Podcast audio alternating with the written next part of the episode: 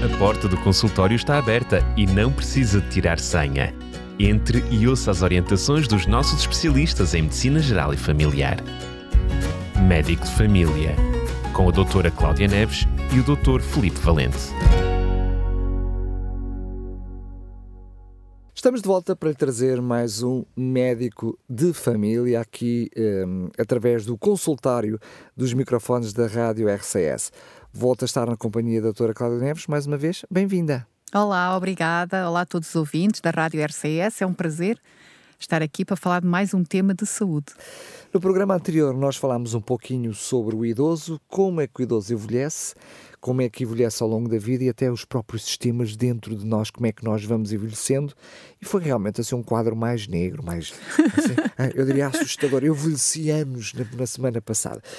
Um, hoje vamos falar de uma forma mais positiva, tendo em, em, em mente, para quem não ouviu, um, o programa anterior, se pudesses dar assim um resumo falámos, enfim, de como nós envelhecemos e uhum. neste programa vamos dizer o que é que podemos fazer para minimizar essa, esse envelhecimento. Sim, sim, falámos do conceito de envelhecimento, que é um processo gradual com o passar dos anos, não é um problema patológico, por assim dizer, não é doença, envelhecer, não é?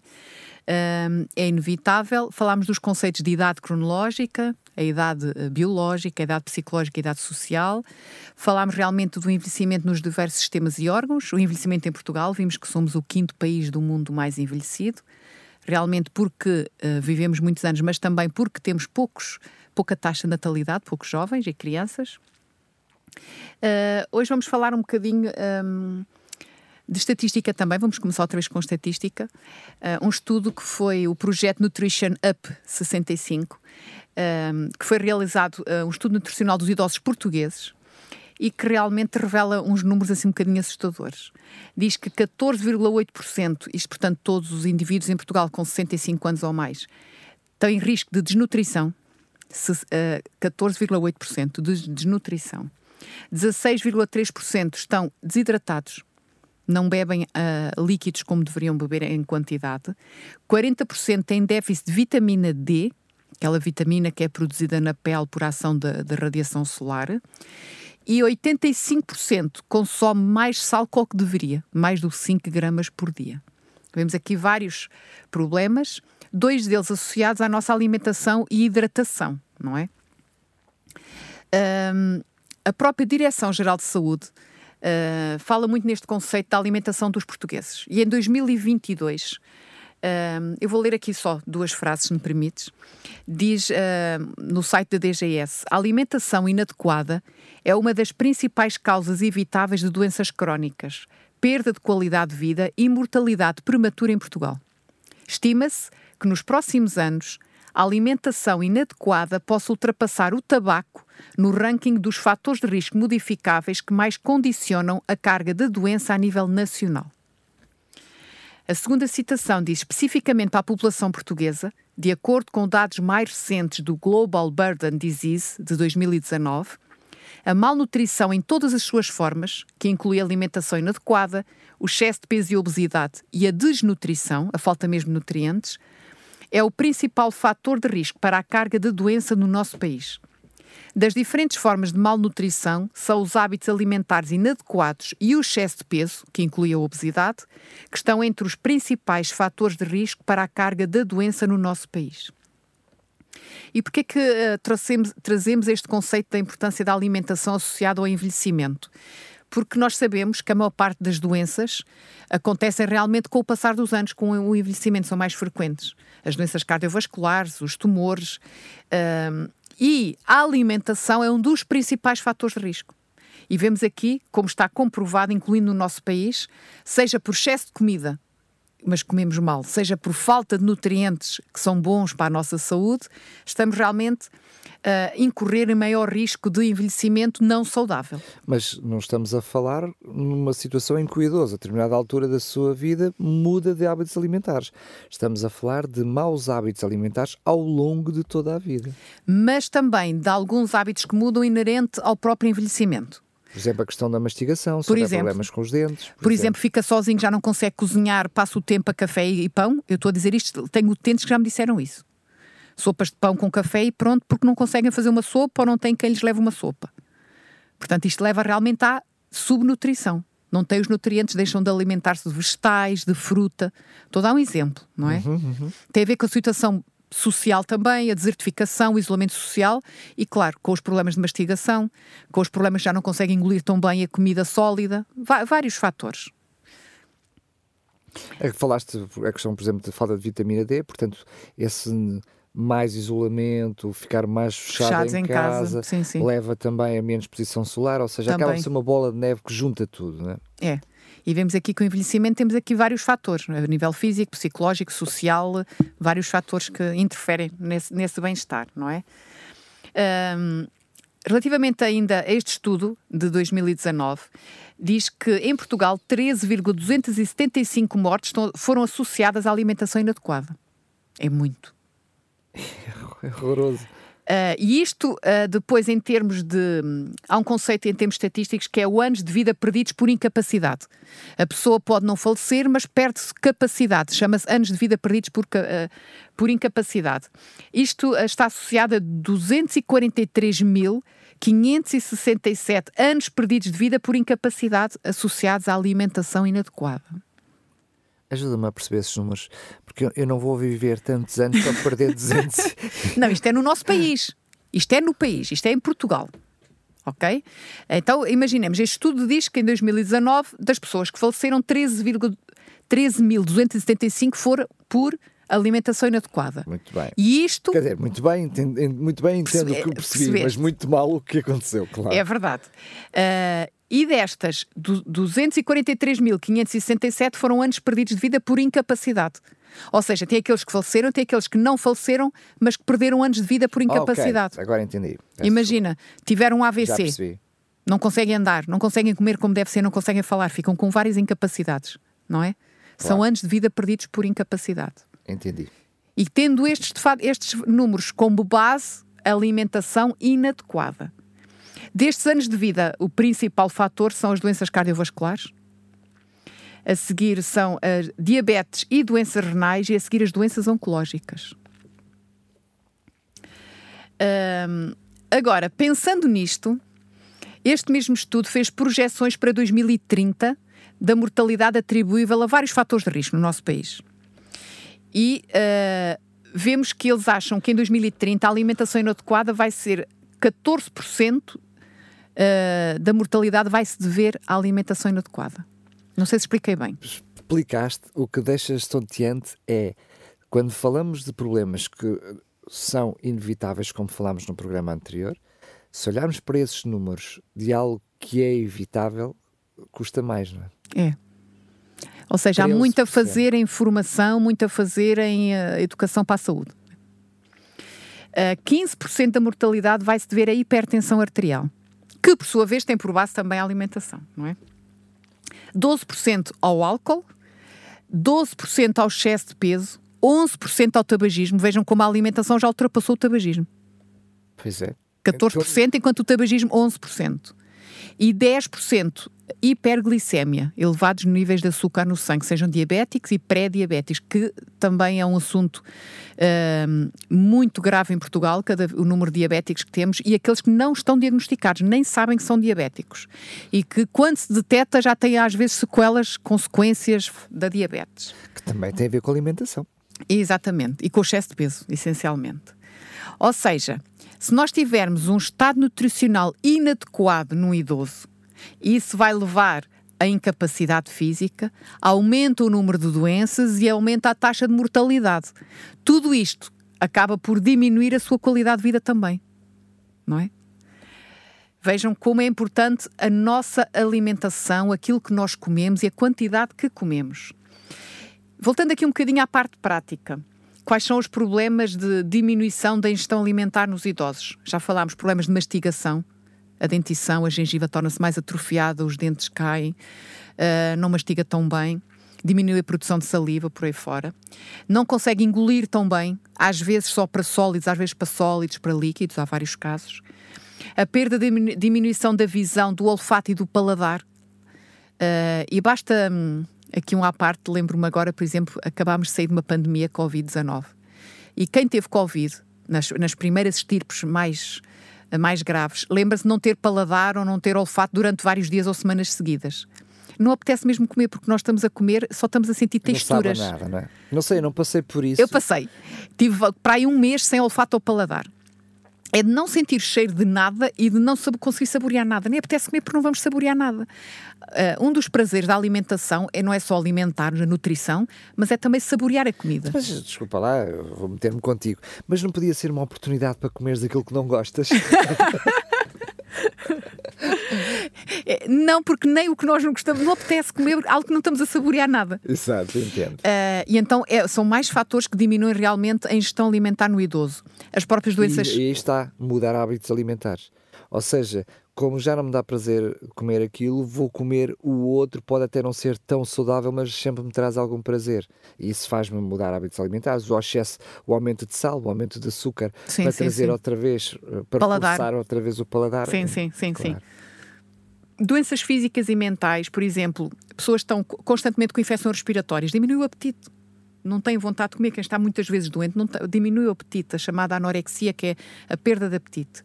As próprias doenças oncológicas interferem com o apetite. Uh, problemas horm glandulares, hormonais, como seja da tiroide, da paratiroide, interfere com o apetite. A gastrite, que é muito frequente com a idade, a inflamação da, da mucosa do estômago, também interfere com a digestão, já não vai uh, uh, assimilar tão bem os nutrientes. intolerância, como já falámos à lactose, por exemplo, ou outros nutrientes. A própria depressão, a demência, todas estas doenças acabam por interferir com aquilo que o idoso vai comer, em termos de qualidade e em termos de quantidade. Um, já para não falar da desidratação, uma pessoa desidratada também não se alimenta tão bem. Um, o tabaco diminui o apetite porque a pessoa que fuma não tem tão bem o paladar apurado como a pessoa que não fuma. Uh, o álcool pode agravar os sintomas de alguns, de alguns problemas de saúde, como a hipertensão, a diabetes, o colesterol elevado, e pode provocar déficits cognitivos, o próprio álcool, uh, problemas do fígado, insuficiência do pâncreas, problemas cardíacos. Vejam, tudo isto são fatores, a própria medicação, que vão interferir com a alimentação do idoso. Uh, assim, a malnutrição, este conceito, pode ser consequência de excesso, de déficit ou desequilíbrio de nutrientes. Quando nós falamos em alimentação, é quando estamos a preparar a nossa refeição até pôr na boca. Imaginemos, vamos preparar uh, uma salada de frutas, uma coisa simples. Estamos a, a, trabalhar no nosso processo de alimentação. Mas a partir do momento em que nós pomos na boca uma colherada de salada de frutas, começa o processo de nutrição, porque começa o processo de digestão, que tem por finalidade dividir aqueles alimentos nos seus constituintes, que são os nutrientes que são essencialmente hidratos de carbono, proteínas, gorduras, um, sais minerais e vitaminas, e a água, claro. E todos nós precisamos deles todos. Os chamados macronutrientes em maior quantidade, hidratos de carbono, gorduras e proteínas. Os micronutrientes em quantidades mais pequeninas, as vitaminas e os minerais. E a falta de alguns nutrientes também é realmente malnutrição e que muitas vezes é frequente no idoso. Diz-nos uh, um estudo da European Nutrition que a prevalência da malnutrição nas pessoas idosas é elevada, que vem confirmar. Diz que mais de 50% das pessoas idosas hospitalizadas com mais de 60 anos e 77% das que têm mais de 80 anos têm malnutrição. Quando chegam ao hospital. 80% disseste 80% das pessoas com mais... 77% das com mais de 80 ah, exatamente. anos. Mas mesmo assim, 77% é, é perto dos 80. É. E dos seja, com mais de 60 anos são 50%. Metade. Mas é, o número é muito grande. Aqui, não, diria eu, não é só uma questão, ou seja, acumulado a, a essas alterações, eu diria, físicas uh, ou mentais, enfim, sim, sim, vamos sim. juntar aqui essa fatores limitativos. limitativos. O facto da pessoa muitas vezes ficar sozinha uh, que o leva, é, imagino, uma, uma, mulher que cozinhava para a família. Entretanto, os filhos saíram de casa, já, já prepara a alimentação com menos outro cuidado. Entretanto, fica sozinha, já faz qualquer coisa para comer. É para desenrascar. É para desenrascar. Ou seja, este tipo de, de, de, alteração, enfim, de hábitos de vida também torna, não é só as questões estruturais, mas também afeta a forma como as pessoas se alimentam. Não é? Claro. nestas pequeninas coisas. E tudo isto Tudo depois vai junto, afetar a- a, claro. doença, o estado de saúde a longo prazo, médio e longo prazo, não é? Um, e vemos que isto acontece não por falta de ingestão alimentar, não é por, por fome, por não terem. Este estudo diz que é essencialmente por, por ingestão alimentar inadequada. Não comem os nutrientes todos que deveriam comer, não é? Dos vários grupos que nós estivemos aqui a falar. É repetir ter comida, não ter um plano alimentar, comer sempre a mesma coisa, não variar, por exemplo. A questão é que eh, eh, eu acho que deveria, enfim, um assunto também importante a falarmos é precisamente a questão da visita do, do utente e o, e o acompanhamento do, do idoso por parte da sua equipa de saúde. Sim.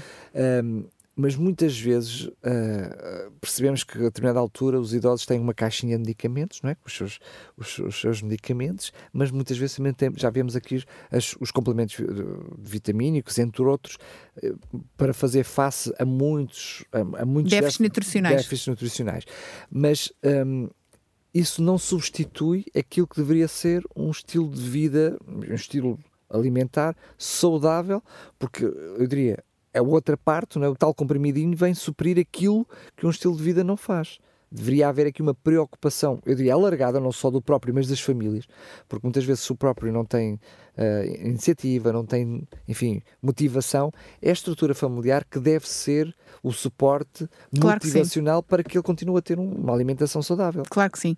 E há aqui um outro fator que, que já falaste há pouco, muitas vezes, que é quase sempre tem a ver com os hábitos de vida de uma vida inteira. E nós sabemos que mudar hábitos é difícil.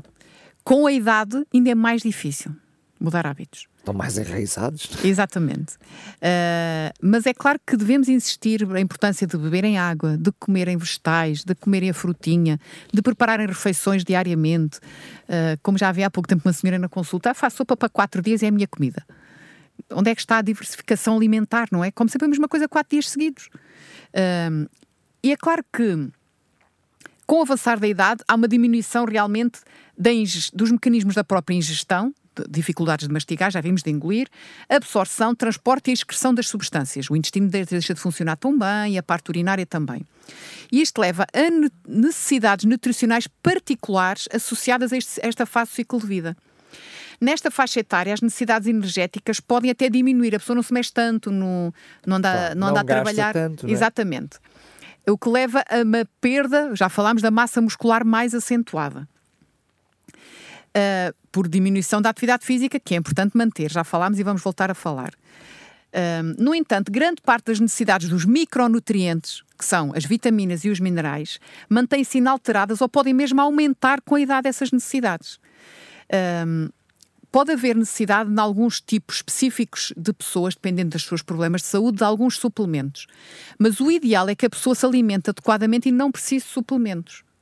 Claro que a vitamina D é diferente, porque nós não podemos comer nos alimentos vitamina D. Não é em quantidade suficiente, é para a exposição solar da pele hum, e com a idade a produção de vitamina D na pele, mesmo que a exposição solar diminui. Uh, mas as outras vitaminas estão tudo aquilo que nós comemos se tivermos uma alimentação variada, se comemos coisas cruas, por exemplo, que nós sabemos que com o sobreaquecimento, com o cozinhar, algumas vitaminas se perdem. E muitos idosos, por exemplo, têm dificuldade em comer coisas cruas, pela consistência, pelos problemas de dentição, não é? Claro que é importante nós insistirmos, mas que realmente é difícil mudar hábitos, é. Agora, o que é que é importante então, em termos práticos, na alimentação do idoso? Que é que aconselharíamos aqui a todos que nos estão a ouvir uh, com mais idade e que é importante também para todos os mais jovens? A alimentação deve ser completa. Comer alimentos de todos os grupos. O que é que é todos os grupos? Os cereais, o que é que inclui os cereais? Inclui trigo e seus derivados, o pão, as massas, por aí fora, uh, o centeio e os seus derivados, o pão, um, o arroz, o milho. Tudo isso é a base da, da, nossa alimentação. É importante os vegetais, as hortaliças, é importante as frutas, é importante as leguminosas, feijão, grão, lentilhas e ervilhas. Uh, quem não é vegetariano, carne e peixe, 100 gramas por dia, tirar peles, gorduras, escolher as mais magras, evitar fritos. Ou seja, é importante variar. Uh, beber água diariamente, mesmo sem sede. O nosso centro da sede no cérebro deixa de funcionar com a idade. Olha, mais uma novidade. Não temos sede. Uh, e nós, quando temos sede, nós, uh, que ainda não chegámos à terceira idade, já temos falta de 2% de água no organismo, quando temos sede. Quando, quando vem aquela necessidade, é, significa que já há falta já há mesmo. falta de água. Ou seja, devemos beber sem sede. E este é um, um conselho ainda mais reforçado nas pessoas de maior idade, mais experientes, por assim dizer. Devem beber água mesmo sem sede, fora das refeições. Ah, mais, a alimentação, já vimos, deve ser completa, agora deve ser equilibrada. Deve comer maior quantidade de alimentos pertencentes aos grupos dos chamados macronutrientes, que têm os hidratos de carbono, as proteínas, as gorduras. E comer menos, claro, o quê? Os doces, as gorduras, não saudáveis. Um, e deve ser variada. Comer alimentos diferentes dentro do mesmo grupo, ou seja, não vamos comer couves todos os dias. Hoje posso comer couves dentro dos vegetais, amanhã posso comer brócolis, no outro dia posso comer feijão verde, posso comer couve-flor. Há que variar dentro de cada grupo diariamente, semanalmente e nas diferentes épocas do ano. E nós somos um país que ainda produz muito em termos de agrícolas. Porque não comer os vegetais e a fruta da época? É mais barato, é mais saudável e se calhar tem os nutrientes que nós precisamos para aquela época. As refeições devem ser pouco volumosas e facilmente digeríveis. E deve-se comer devagar, não comer exageradamente. Porque, como já vimos, o metabolismo desacelera, não vamos usar assim tanta energia, não precisamos assim tanto, não é? Um, reforçar a ingestão de água fora das refeições, deve ser pelo menos um litro e meio. Já vimos que, por causa do risco de desidratação. Comer fruta e hortícolas. Utilizar ervas aromáticas, alho para temperar, para evitar assim o excesso de sal, que também é muito frequente neste, neste grupo etário. Enganamos assim o paladar que está diminuído e trazemos algum sabor e, nos, e trazemos o benefício, não é? Que são saudáveis, claro, claro, claro que sim. Dar uma caminhada antes das refeições se estiver com pouco apetite, que vai estimular um bocadinho o apetite. Não é fazer uma maratona, uma caminhada ao ar livre e estar atento às alterações do apetite. Se realmente notam que o apetite mudou muito nos últimos tempos, procurar a ajuda de um médico. Moderar o consumo de açúcar, sal e gordura. Estamos a reforçar aquilo que já dissemos. Claro que cada idoso tem as suas limitações, os seus problemas não só inerentes à idade, que todos teremos, mas também aos seus problemas de saúde ou à medicação que tomam. Então, há necessidade muitas vezes de adaptar as refeições às dificuldades do idoso que temos connosco ou de quem estamos a cuidar. É importante, por exemplo, adaptar a consistência dos cozinhados, quando existirem dificuldades de mastigação, do engolir ou até de digestão. Claro que não vamos cozer, por exemplo, um feijão verde e deixar aquilo duro. Claro que não vamos dar umas batatas fritas que é muito mais difícil de mastigar a um utente e que não é saudável. Uh, cozinhar um bocadinho melhor os alimentos por causa dos problemas de mastigação. Não misturar muito tipo de alimentos na mesma refeição, para ser a digestão mais fácil. Os alimentos, por exemplo, uh, dos cereais, como o arroz, a massa, a aveia, o pão, a batata, devem ser bem cozinhados. E aqueles que podem, uh, podem ser transformados em puré, como por exemplo a batata, que é mais fácil para o idoso uh, comer se for em puré. Ou misturar com líquidos, seja uma bebida vegetal, seja leite, seja chá ou água, como as sopas e os caldos. Por exemplo, não consegue comer bem uh, uns vegetais, fazer uma sopa já vai mais facilmente. Claro.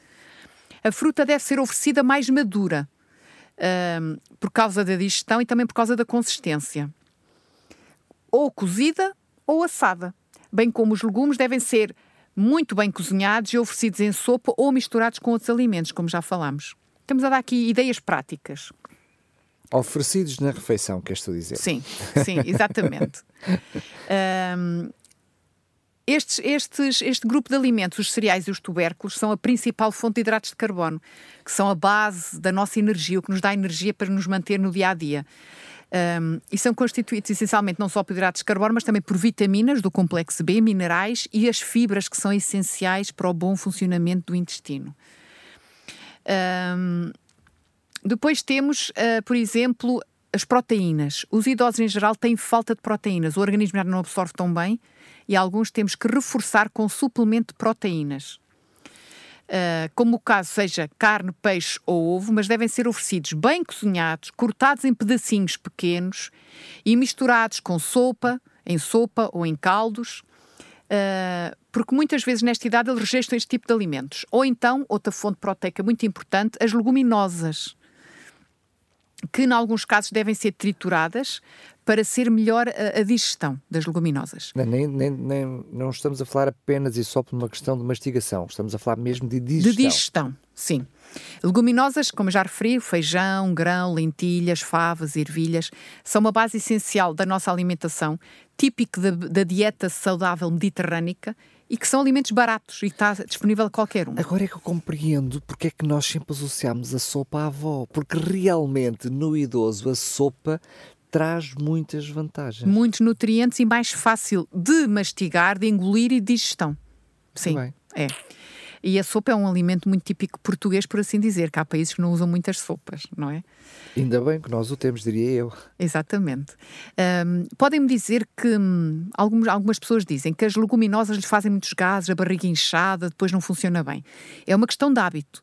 Se comerem leguminosas regularmente, o vosso intestino adapta-se e já não vão ter esse efeito secundário. Isto porque nós temos no nosso intestino umas bactérias boas, nossa flora intestinal, que ficam muito felizes quando vêm lá as, as leguminosas chegar e que produzem muitos gases. Estão tão contentes, estão contentes. Fazem uma festa, com, deitam fogo de artifício.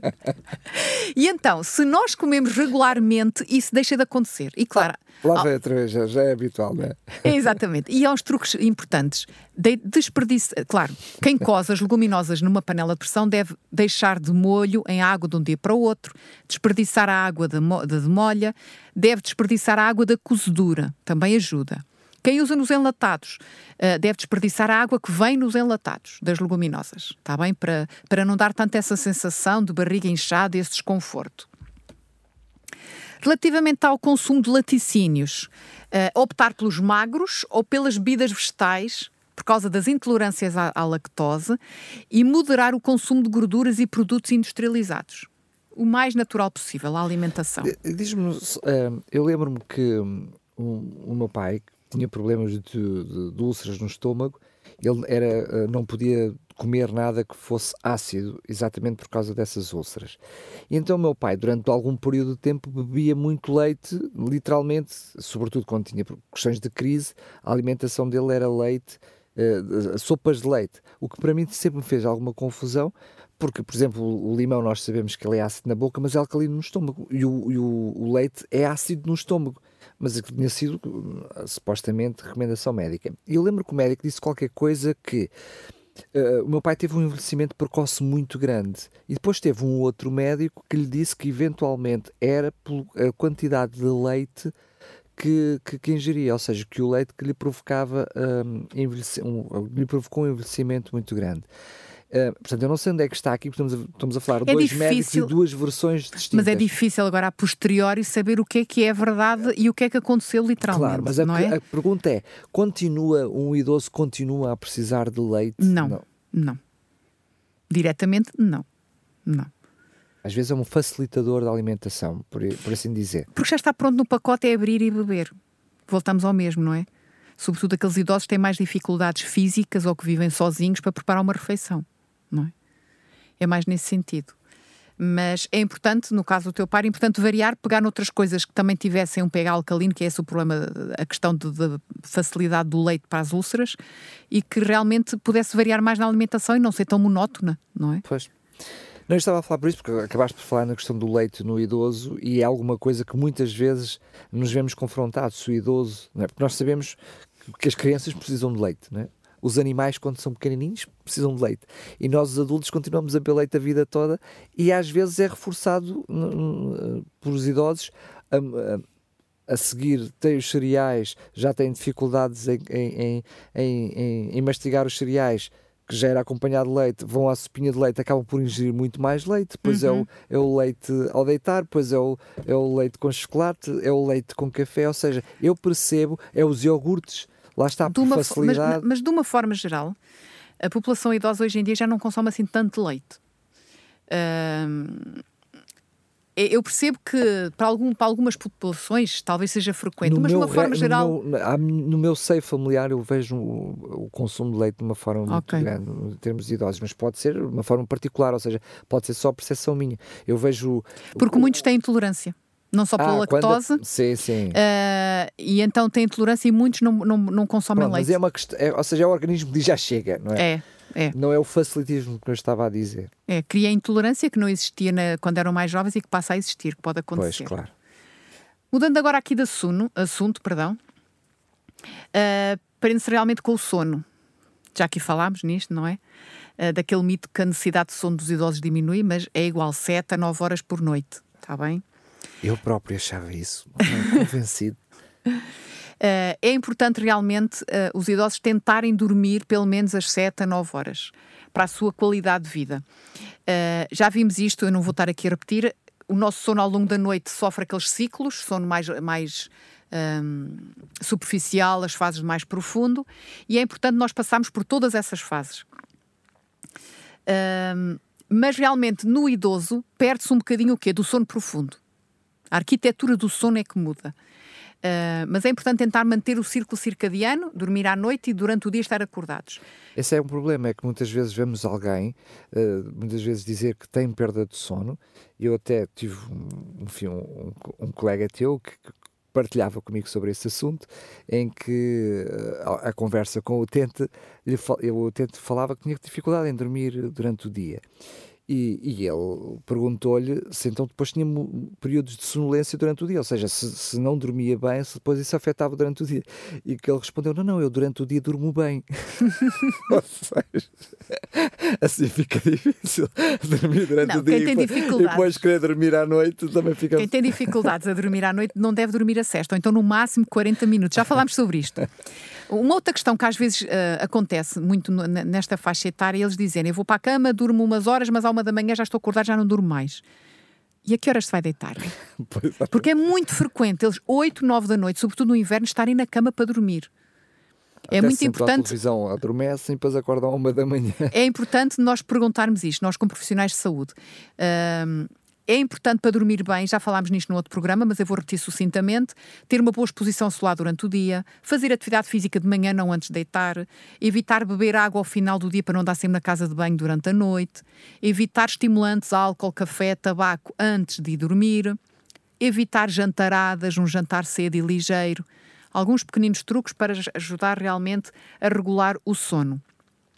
Vemos que realmente nos idosos o sono é mais superficial, tem mais insônia no adormecer, porque há vários tipos de insónia. É, insónia no adormecer é a pessoa que está muito tempo na cama e que tem dificuldade em começar a, a dormir, a iniciar o sono. O sono é mais fragmentado, mais cortado ao longo da noite e tem aquela sensação que acordam cansados, menor sensação de sono reparador.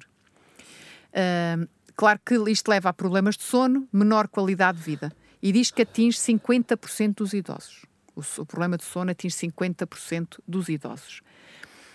E quais são os fatores que levam a estes problemas de sono nos idosos? São as alterações do próprio ciclo circadiano, do dia-noite, a polimedicação, vários medicamentos que tomam podem interferir com isso, as doenças físicas que tenham, por exemplo, alguém que está com uma artrose no joelho, que está com dor, a dor vai impedir de adormecer e dormir com qualidade, doenças mentais que interferem também com o sono, alterações do próprio ambiente envolvente, se tem uma casa que não tem aquecimento, está muito frio, não vai dormir bem, no inverno, por exemplo, alteração do, do, seu estatuto social, a reforma, a invalidez, o isolamento, problemas emocionais, tudo isto leva realmente a problemas do sono no idoso, uh, que pode ser não só a insónia, o ressonar, a apneia do sono, de deixar de respirar durante o sono, é um problema de sono, a diabetes, mais frequente em pessoas que têm problemas de sono, o refluxo gastroesofágico, é quando os ácidos do estômago quando nós estamos a, a, dormir ou estamos deitados na posição horizontal, vem do estômago para cima pelo esófago até à boca. E a própria doença de Parkinson. Tudo isto são condições que podem afetar o sono no idoso. E já aqui falámos de realmente, já temos alguns conselhos como melhorar este sono.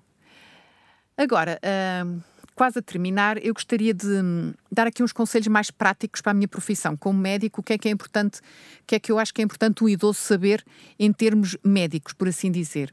É importante ir ao médico não só porque está doente, médico de família não serve para isso só quando está doente.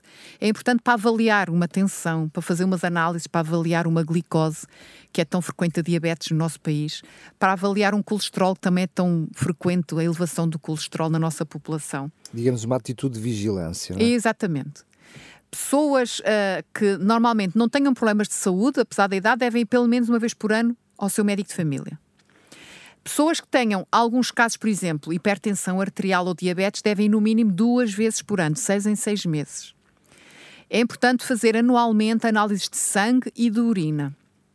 Se for hipertenso ou diabético, fazer um eletrocardiograma regularmente, porque há muitos problemas de coração que não se sente nada, mas que se detecta no exame, assim como nas análises.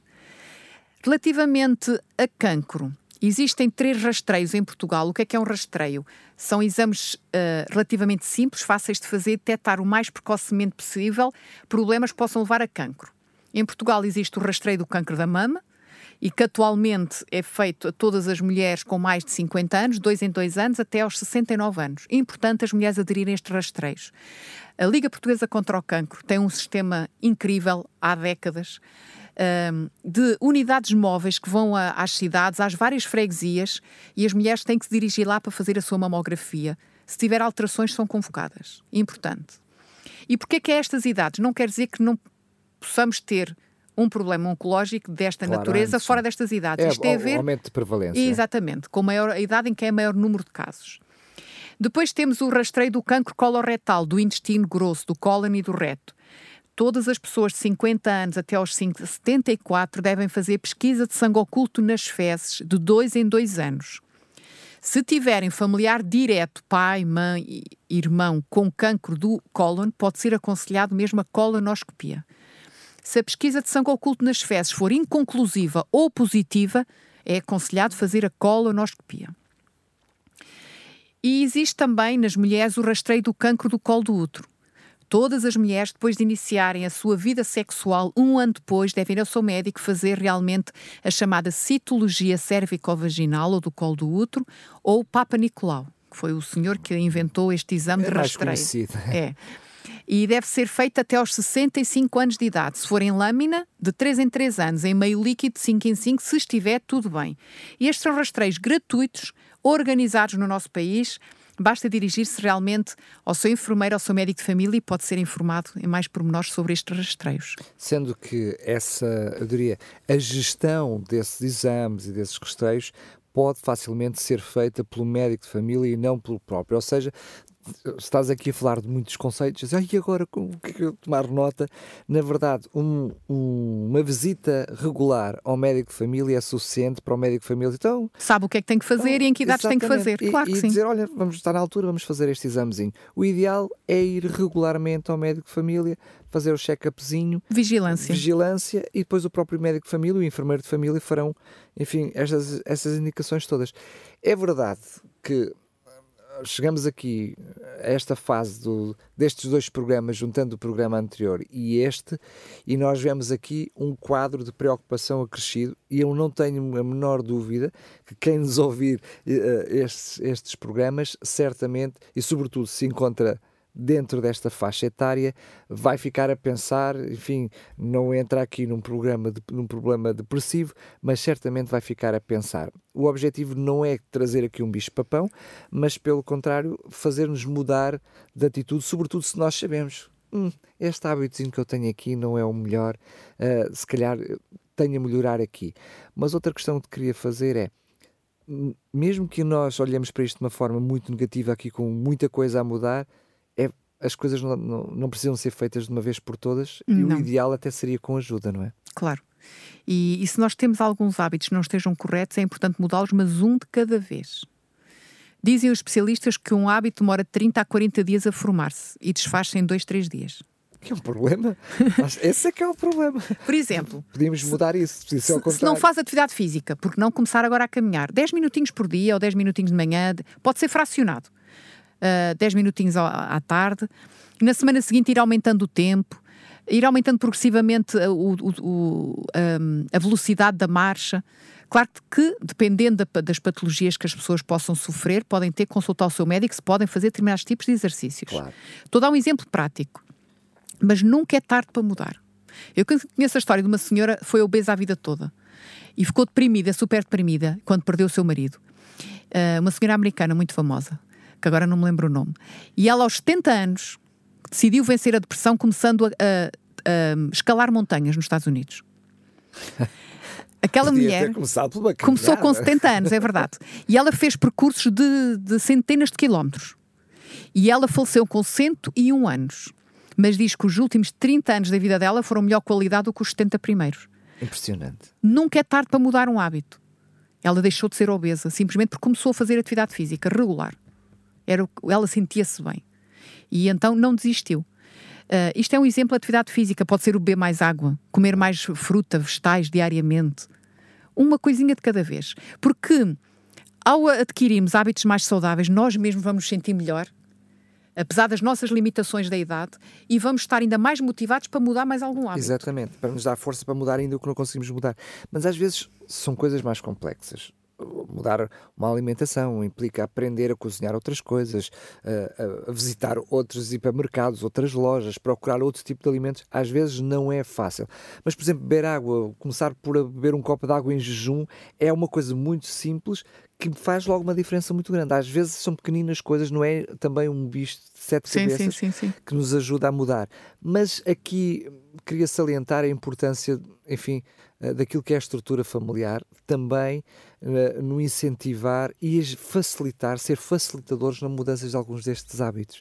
Porque às vezes pedir um idoso que mude, por exemplo, começar a fazer exercício físico, mas se eu, como filho, Uh, enfim, como neto, uh, aproveitar e visitar a minha avó para darmos um passeio, não só eu vou ganhar a possibilidade de ter mais tempo de qualidade com, com, com o meu avô, com o meu pai, com a minha mãe, enfim, como vou uh, ser incentivo para que ele faça aquela atividade física. Ou seja, muitas vezes não vale a pena se chegarmos a casa, olha, eu ouvi este programa na rádio, oh mãe, oh pai, que tal tu começares a fazer isso? Mas se eu me envolver em ser parte ativa na mudança de um determinado hábito, provavelmente ganha ele e ganho eu, não é? E há outro aspecto prático. Muitos dos nossos idosos não têm capacidade para cozinhar e quem lhes prepara as refeições são os familiares.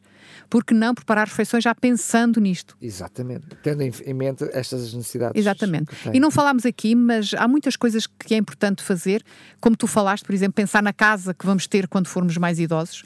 Adaptações podem ser feitas na casa, desde não terem tapetes, ter corrimões numa casa de banho, um, evitar as escadas, evitar usar chinelos para evitar as quedas. São todos conselhos muito importantes. Um, mas que é importante realmente nós aceitarmos as limitações da idade e tentarmos ter hábitos de vida saudáveis para aprender a viver com elas, apesar de tudo com qualidade. Apesar de tudo, exatamente. Apesar de tudo. Muito bem, é verdade que aqui na RCS abrimos os nossos microfones para trazer este médico de família, mas lembro que isto não substitui a sua visita ao seu verdadeiro médico de família lá na sua unidade familiar para fazer os seus check-upzinhos e verificar o seu caso concreto. Aqui a Cláudia está a falar de uma forma genérica, uma forma sim, sim. mais abrangente, mas ela não manda os seus, os seus utentes, olha, vão ouvir a rádio, hoje não precisam de vir à consulta, vão ouvir o programa na rádio, não dispensas a tua consulta com os teus utentes. Agora, mais uma vez, Cláudia, hum, não sei se nos queres já abordar o assunto do próximo programa, se deixamos. Uh, deixamos em stand-by. Stand Ainda vou pensar. É, muito bem. E estou à espera que os nossos ouvintes enviem sugestões também. É isso mesmo, aproveita então a tua deixa para lembrar os nossos ouvintes que se quiserem fazer uma perguntinha, queiram que se trata de determinado assunto aqui na rádio, envie-nos. Olha, um, um, para si que até agora estava com, a falar dos idosos, se é mais idosa e essa questão dos e-mails e da internet é um bicho de sete cabeças, mande só uma mensagem no telemóvel para o nosso número aqui da rádio. Olha, eu gostava que falassem sobre isto. O número de telefone é o 933, que este é fácil de decorar, depois é duas vezes a nossa frequência, que é 912 912 933 912 912. É fácil, mande-nos uma mensagem e diz: Olha, eu gostaria de que falassem sobre isto no Médico de Família, que é este programa. E nós aqui, oportunamente, falaremos sobre isso. Mais uma vez, muito obrigado. Até ao próximo programa, se Deus quiser. Até à próxima. A porta do consultório está aberta e não precisa de tirar senha. Entre e ouça as orientações dos nossos especialistas em Medicina Geral e Familiar. Médico de Família, com a doutora Cláudia Neves e o Dr. Felipe Valente.